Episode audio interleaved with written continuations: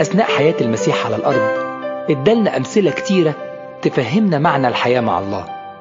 قال إن في طريقين واحد واسع وسهل لكن نهايته الموت والهلاك وواحد ضيق وصعب لكن نهايته الخلاص والحياة.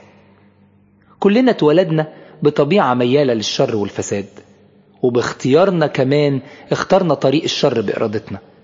علشان كده الطريق ده أصبح سهل بالنسبة لينا والمسيح جه علشان يعلمنا نترك الطريق السهل ونختار الطريق الصعب.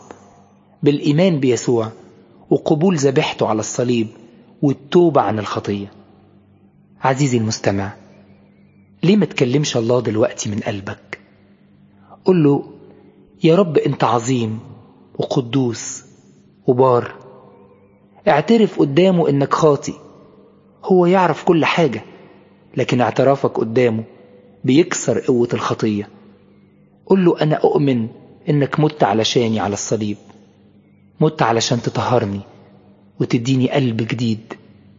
أنا عايز أتبع طرقك وأعيش معاك هنا على الأرض وأكمل معاك الحياة في السماء. أشكرك لأنك قبلتني في اسم المسيح.